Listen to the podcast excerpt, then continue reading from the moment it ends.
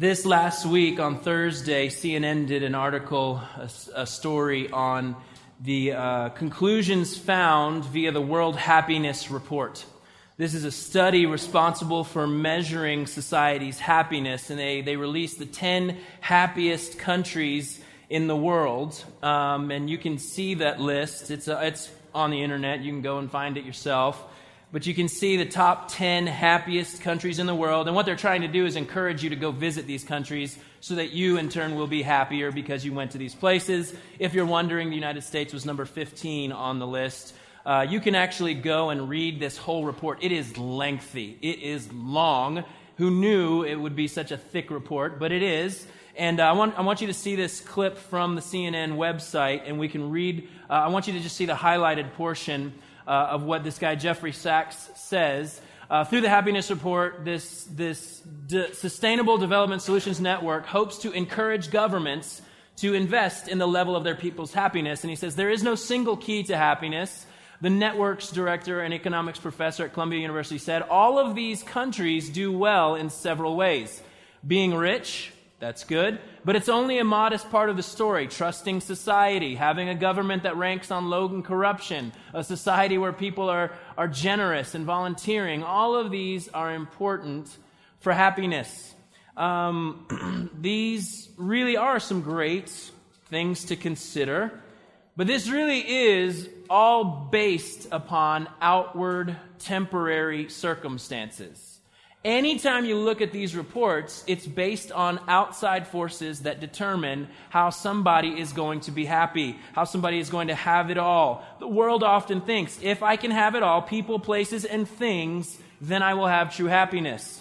Uh, but Jim Carrey put it this way, and he said of a society that thinks that they have it all, you know, Dumb and Dumber, Ace Ventura, The Mask, some iconic figures for me growing up, but he said, I think everybody should get rich and famous and do everything they ever dreamed of so they can see that it's not the answer.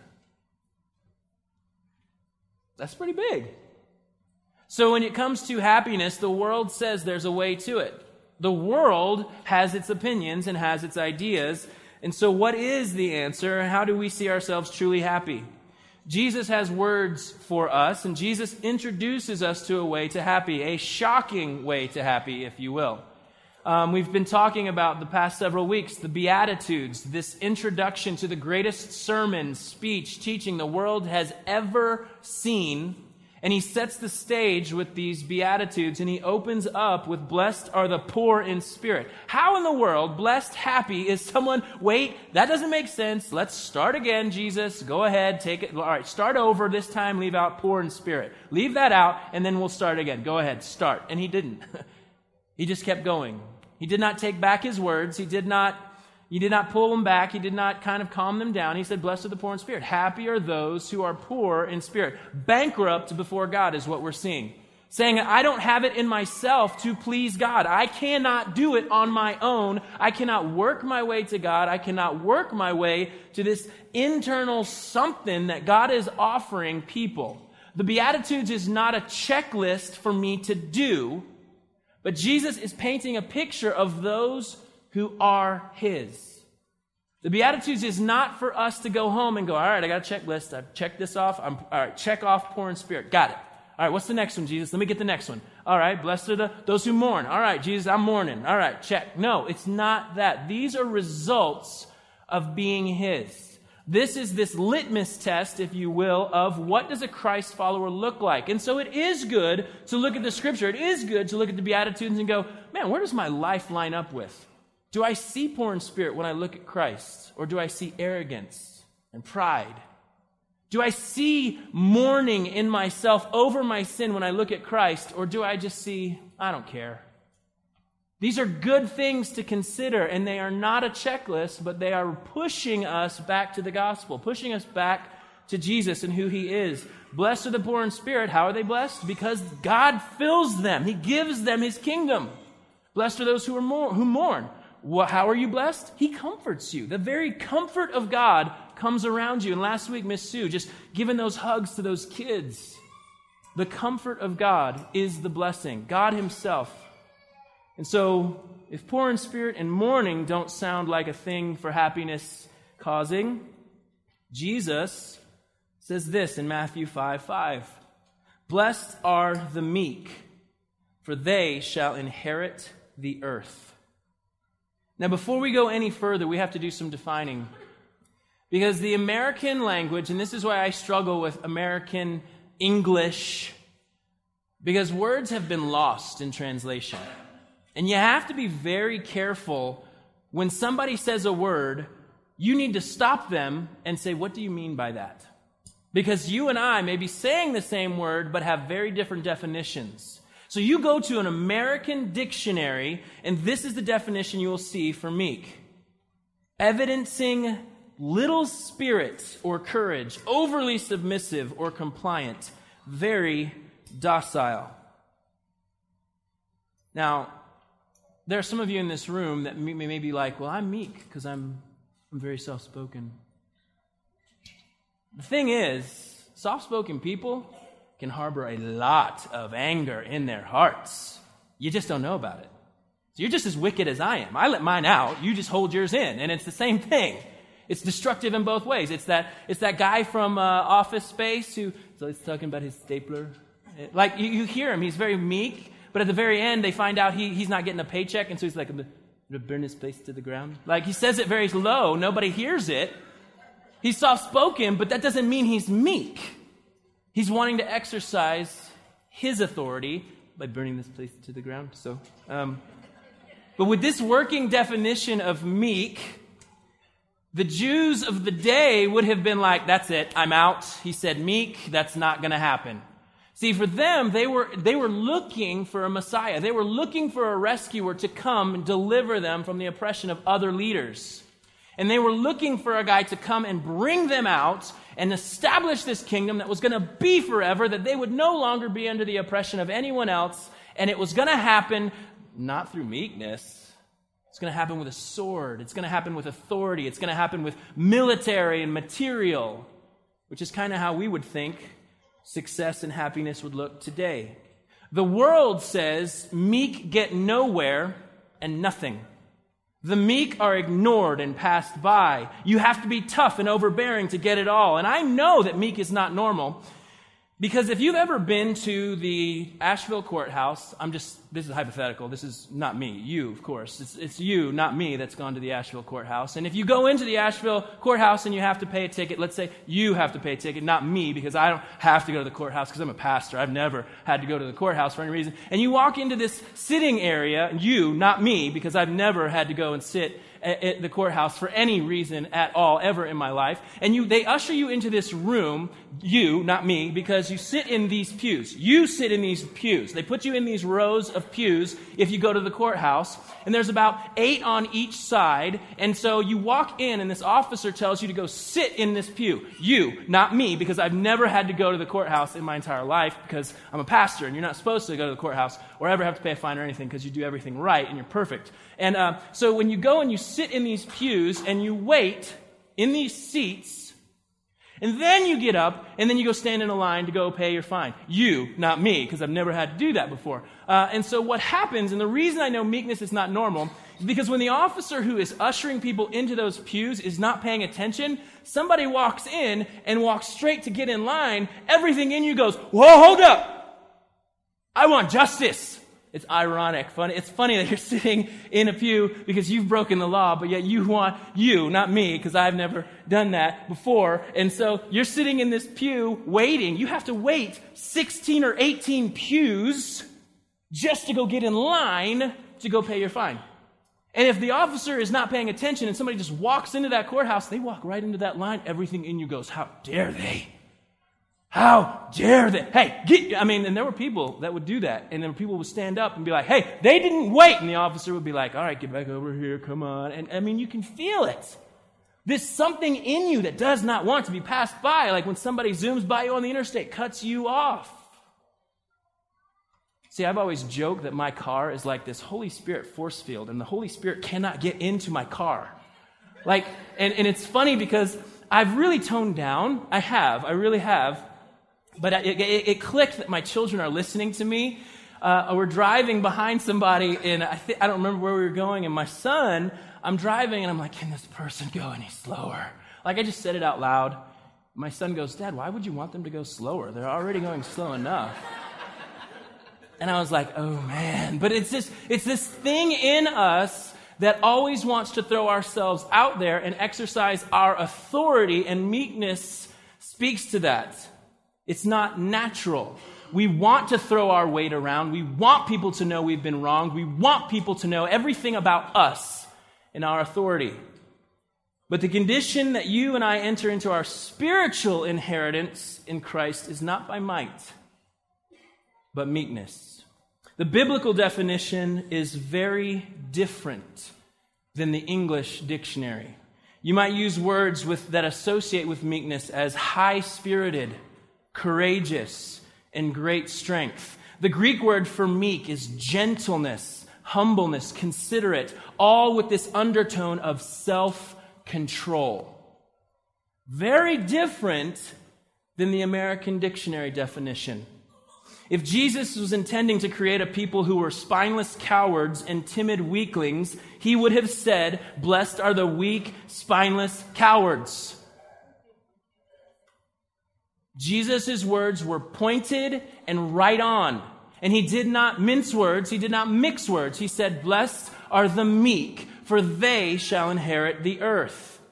The picture is of a horse being trained, although that horse could destroy the trainer. It doesn't. Strength under control. Although Bruce Banner could destroy an enemy as the Hulk, he refrains because there are civilians around. Now, he doesn't do that very often. That's why he's called the Hulk. But occasionally, he does get it right. See, outbursts of rage and fury are actually the opposite of meekness. They are signs of weakness. If you are a person who is fast to explode and a person who is always trying to get your way and full of rage and fury and outbursts of anger is how you respond, that is not strength, when in fact it is weakness. Many times when you're talking to somebody who lost control and they did something they did not mean to do, they say, I, I had a moment of weakness. And it was, but it was very different because it was them exercising their authority and strength. So they understood that they did not have self control and that it was weakness that actually got a hold of them, not strength. Strength under control. The Puritans said it this way and I love this definition a meek spirit, like wet tinder, will not easily take fire. A meek spirit, like wet tinder, will not easily take fire. And what makes you and I wet tinder is the deep knowledge that we are as bad as everyone might think we are.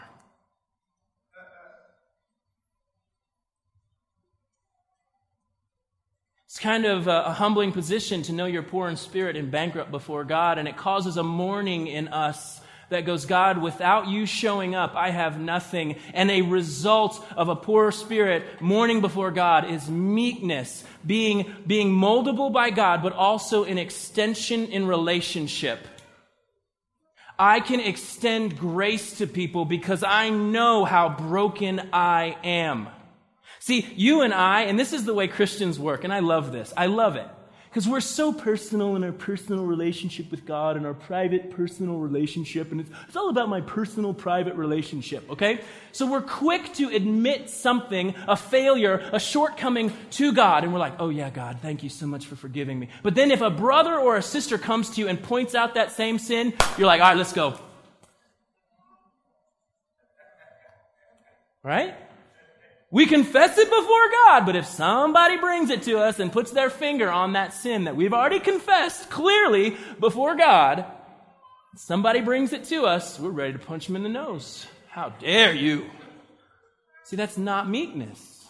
Meekness is a response to being poor in spirit, mourning before God. The result is, yeah, I'm as bad as you probably think I am.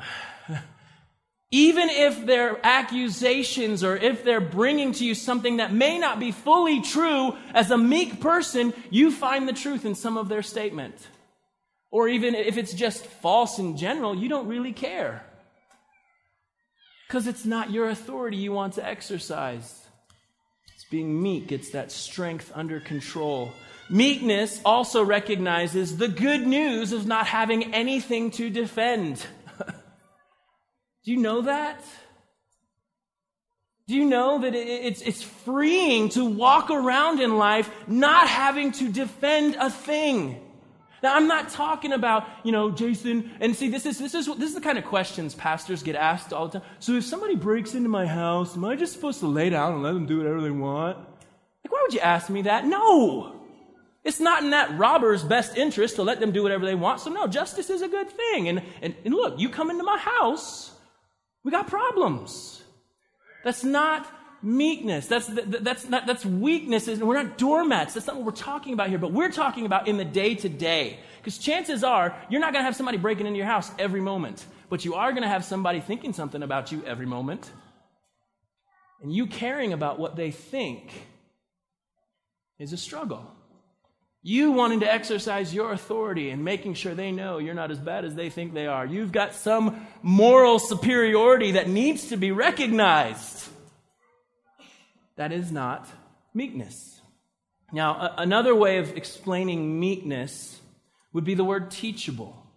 Um, and I, I do have an experience, a story of that walking in the blessing of expressing meekness. When I was a freshman in high school, I was this cocky, arrogant basketball player I thought I was great. I thought I was amazing. I thought I was fantastic at basketball. I beat all these other people, beat, uh, you know, whatever.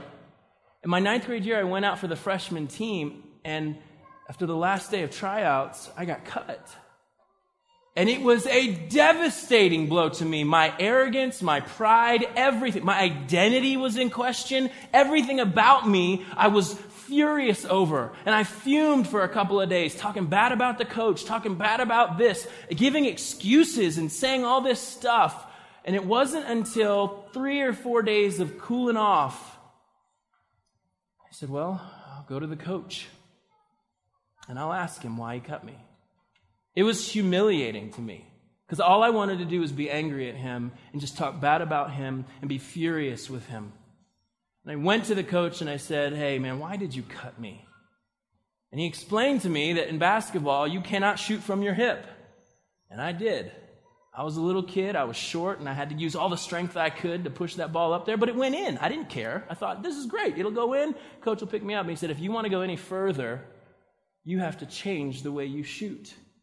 You have to bring that ball up over your head, and you have to be able to follow through. And he explained all these techniques to me. I just went away mad. I was like, I can't believe this over something so simple as, as, as the way I shoot the ball. Can't you work with me on the team? But that year, I put into practice what that coach told me. I went to try out for the JV team that summer for the, for the summer league. And the very first day of JV tryouts, I was just getting ready to start practice with the JV team. And the varsity coach walks over to me and he's like, I don't want you to try out. I was like, dang it, I worked so hard all year. And he goes, I want you to try out for the varsity it was huge for me, but I would have never had that experience had I fumed at the coach enough to never go and hear from him what I needed to change or what needed to be done to adjust in my basketball skills. See, this is meekness. It's strength under control, being teachable, able to receive something like that. Meekness in the life of a Christ follower is built on what we've already talked about poverty of spirit and mourning. But this understanding leads to a new picture of who I am, and it affects my interactions with others. Meekness is not just a position of the heart, but it is also expressed outwardly when we interact with the world. What is to be the mark of a Christ follower's life? Galatians 5:22 actually calls it one of the fruit of the Spirit. But the Holy Spirit produces this kind of fruit in our lives love, joy, peace, patience, kindness, goodness, faithfulness, gentleness, and self control. How are we to respond to God's word? Meekly in James chapter 1, verses 19 to 21. Understand this, my dear brothers and sisters. You must all be quick to listen and slow to speak and slow to get angry. Human anger, here's the thing human anger is based on my wants and my needs not being met, so I blow up on somebody else does not produce the righteousness that God desires. So get rid of all the filth and evil in your lives. Here it is. And humbly, the word there is with meekness. Accept the word God has planted in your hearts, for it has the power to save your souls. How do we share with others? 1 Peter 3:15 says, "But in your hearts honor Christ the Lord as holy." always being prepared to make a defense to anyone who asks you for a reason for the hope that is in you, yet do it with gentleness, meekness, and respect. How does meekness develop in us? And like the first two, poverty of spirit and mourning, you and I can't muster it up on our own. It's not a checklist to be attained, but something that develops when we look at Christ. And how does this develop? Psalm 37, Jesus' uh, understanding of how people inherit the earth. This is not a new concept. In the Old Testament, in Psalm 37, we'll just look at it briefly. If you've got your, you know, turn on your phones uh, to Psalm 37 or open your Bibles, it's up to you. I don't know what you've got here. But in Psalm 37, we see this understanding, and it's all about this meek understanding, this teachable, this strength under control, this yes, God has made us with strengths and weaknesses, but I'm not going to operate in my own. I'm going to operate in some other strength. And in Psalm 37, just listen to these words. And I hope that you'll hear this teaching that Jesus is saying, this one sentence in Matthew 5 5 it's not earth shattering news. It's actually the way to God's blessing. In, in um, Psalm 37, starting in verse 1, fret not yourself because of evildoers, be not envious of wrongdoers. Isn't this why we exercise our authority? It's because we're looking at everybody else, right? We're looking around and we're comparing ourselves and we're seeing somebody who, who doesn't love God getting this blessing and we're going, oh, then, then I have to do that. If I'm going to do that, I'm going to do this, I'm going to do this. And the very first thing of this psalm is don't look around. Don't compare yourself to anyone else. Because here's the thing for a Christ follower, there is nothing in the world we would trade with the world to be in the world because we have Christ. I am not trait. That's, that's our desire. That's really our hope is uh, there is nothing the world has to afford or offer me that's better than Christ. That's what a Christ follower would boast. Now, a churchgoer may not say that, but a Christ follower would. A Christ follower would say there is nothing this world has to offer me that can beat what Jesus has done. And so the first thing the psalmist says is don't look around at other people because that's going to cause you to feel like you need to flex. And in verse 3, it says, Trust in the Lord and do good. Dwell in the land and befriend faithfulness. The psalmist says that in a world of chaos, we're not sticking our head in the sand, we're not ignoring troubles, but we are very aware of the power of God. We are very aware that things are broken, things are not right, stuff is going on, but we are more aware that there is a God who is all powerful, and we will trust that He knows what's going on. Verse 4 says, Delight yourself in the Lord. Now, you and I know what it means to delight.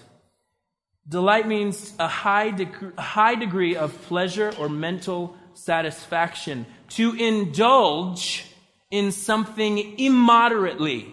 You know what that means? Chocolate. You know what it means to indulge in something immoderately. You know what it means to go, you know that feeling. This is the very same feeling the psalmist is going for when he says, Delight yourself in the Lord. Listen to the results and he will give you the desires of your heart. And I want to make something very clear here because this is not you going, All right, Lord, I've delighted myself in you. Now, where's my Ferrari? All right, Lord, I've delighted myself in you. Now, where's my house? I've delighted myself in you. Now, where's my husband? See, here's the problem with us. In that desiring, that delighting ourselves in the Lord, he gives us the desires of our heart. Do you know that means He gives us Himself? For the Christ follower, the greatest delight and desire, it's the same thing for us. See, I'm not delighting in the Lord so He'll give me my money. Because if that's what you're doing, you've identified your idol. If you're sitting there going, you know what, Lord, I've delighted myself in you enough today, how about you give me something? you're actually not worshiping or delighting yourself in God. You're delighting yourself in the hopes that you're going to get the thing that you want the most, and it's not God. so for the psalmist, he's saying meekness develops when we delight ourselves in Jesus. When we look at him and we go, He is way more than enough. And he will give you the desires of your heart. He is faithful to give you himself. And he is our sustainer, and he is our he is, we inherit the kingdom, we inherit the earth. He gives us his comfort. Verse 5 says, Commit your way to the Lord, trust in him, and he will act. He will bring forth your righteousness as the light and your justice as the noonday. God is the one who comes to our defense. I don't have to defend myself because God defends me. No one can say anything about me that God doesn't already know, and he still loves me. Like, this is our, our, hope. This is our anchor. This is, you know what, when somebody comes at me and says, Jason, you're ignorant, you're foolish, and you're a sinner, I can say, Yes, I am. I don't have to go, Well, you know, I do a couple of other things really well. I can just say, Yeah, you're right. But Christ gave his life for me.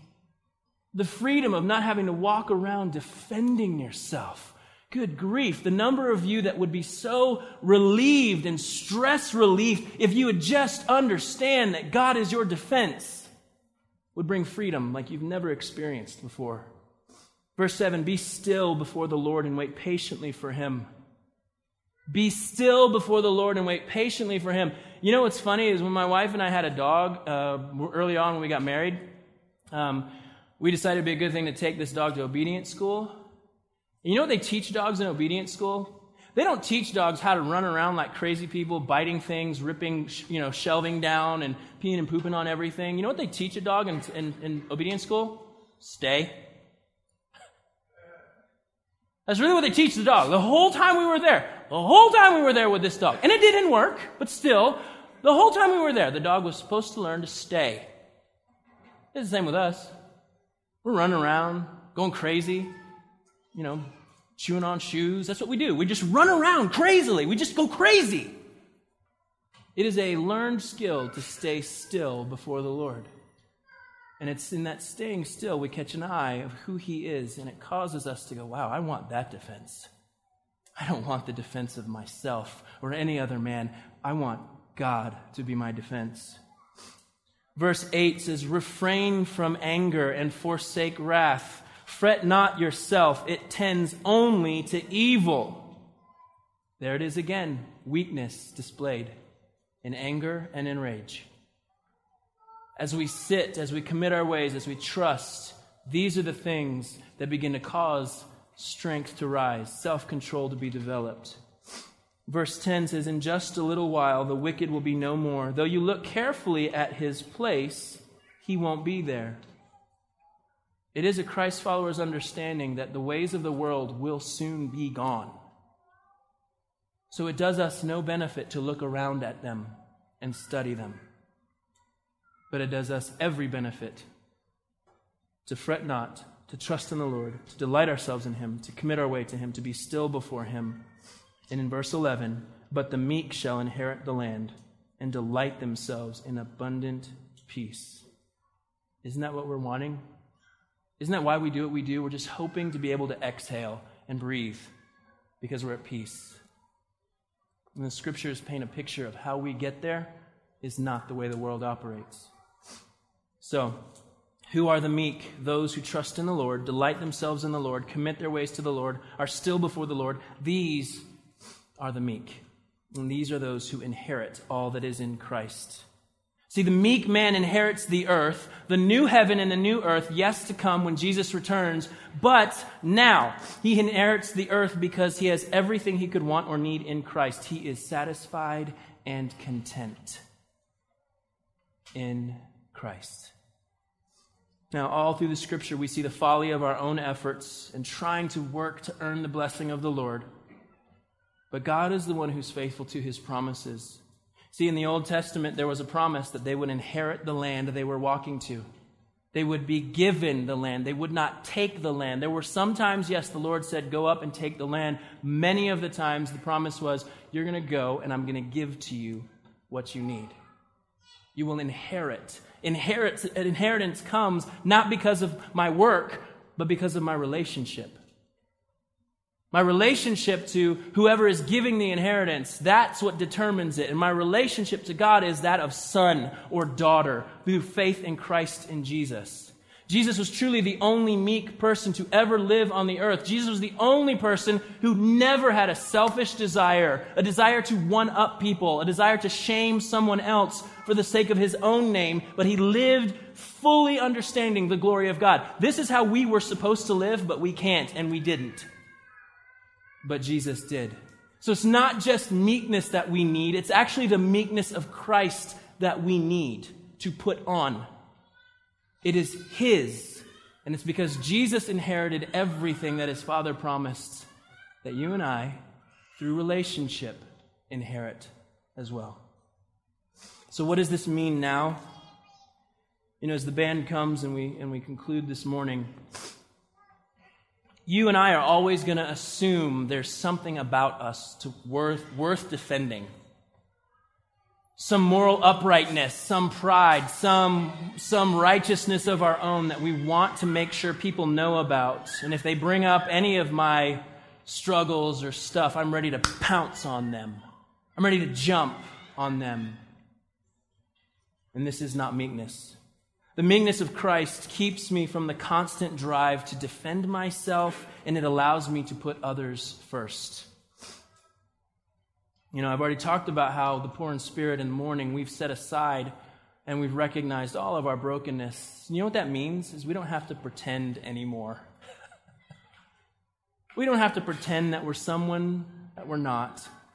We can afford to be honest and forthright about our weakness and our failures, and we can even embrace them.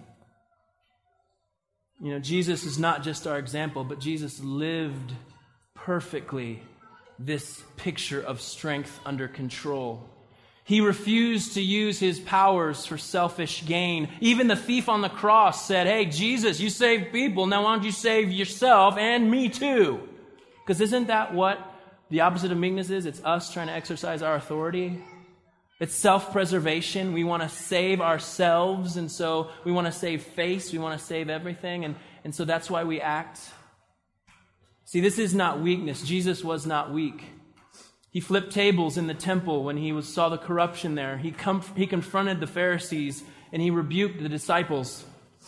But Jesus could do all of these things and still be meek because he never did any of these things for his own sake. He did not intend to one up anyone or defend his own reputation. Jesus was not threatened by other people. He didn't do anything out of personal defense or a need to make anyone feel smaller than him. He did everything out of a desire to see God glorified. This is the life that you and I should have lived, but we didn't. This is why we need more so than just meekness. You and I need the covering of the meekness of Christ and it comes through faith that He did everything that is needed to be right with God. The gospel tells us that I'm not morally superior to anyone else and that I no longer have to fear other people or their opinions. because of this, I'm actually free to love them. As long as I see someone else as a threat to my reputation, I will never be free to love them the way Christ invites us to love people.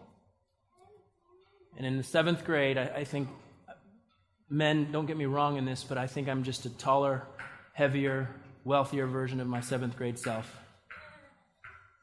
And not by much in the wealth department. Um, but when you're a seventh grade boy and you're sitting in that classroom and the pecking order has already been decided and a new seventh grade boy walks into the classroom, do you know the first thought in a seventh grade boy's thought? I can take him. Or, I can't take him and I've just moved down the pecking order. See, this is, this is what we think now. We think the same thing now. We haven't changed since middle school, and if you think you have, you're just blind. We're the same. But someone who's poor in spirit and broken over their sin and what it costs the Father can acknowledge these things very quickly rather than fighting it. But it's in that we understand that the gospel meets us. Looking at Christ on the cross squashes all of our attempts for self righteous justification.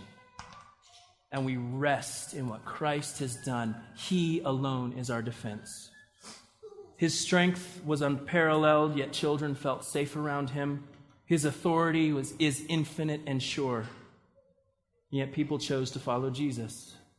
They weren't forced or labored over or, or lorded over them, but they chose to follow Jesus, meek and mild lowly and humble of heart. Jesus is gentle with us. This is why we are gentle, meek before others. So this morning, as we worship together, I just I would ask that you would consider the meekness of Christ. If he is God and he is fully powerful, but yet he is under control enough to be gentle with us as sinners. How do we respond to other people? Meek or harsh? It's really hard to treat others harshly when you have an accurate view of yourself before a holy God looking at the cross of Christ. Don't you want to be taught by that? I know I do. I don't get it right. And that's why I thank God for Jesus every day because he did and our trust is in the one who did get it right. So there's going to be some elders and some gel leaders standing over there that if you're at a place where you're just like, I just need to be prayed for, uh, it may not have anything to do with what we just talked about, but it might. If that's you, they're available. Um, I'll be over here. If, if you're sitting there going, I just don't know what it means to trust in Christ. I don't know what that means. So would you, would you walk with me through that? And I'd love to. I'd love to talk with you about what it means to look at Jesus meek and mild and what that means. Lord, thank you for loving us. Thank you for the display of meekness that you showed, not just as our example, but you are our meekness. We trust you fully because you're the one who has never acted out longer or, or, or angry or, or anything for selfish desires, but Lord, you lived for the glory of the Father. The life we were supposed to live, you lived on our behalf. May we trust you for it. It's in your name we pray.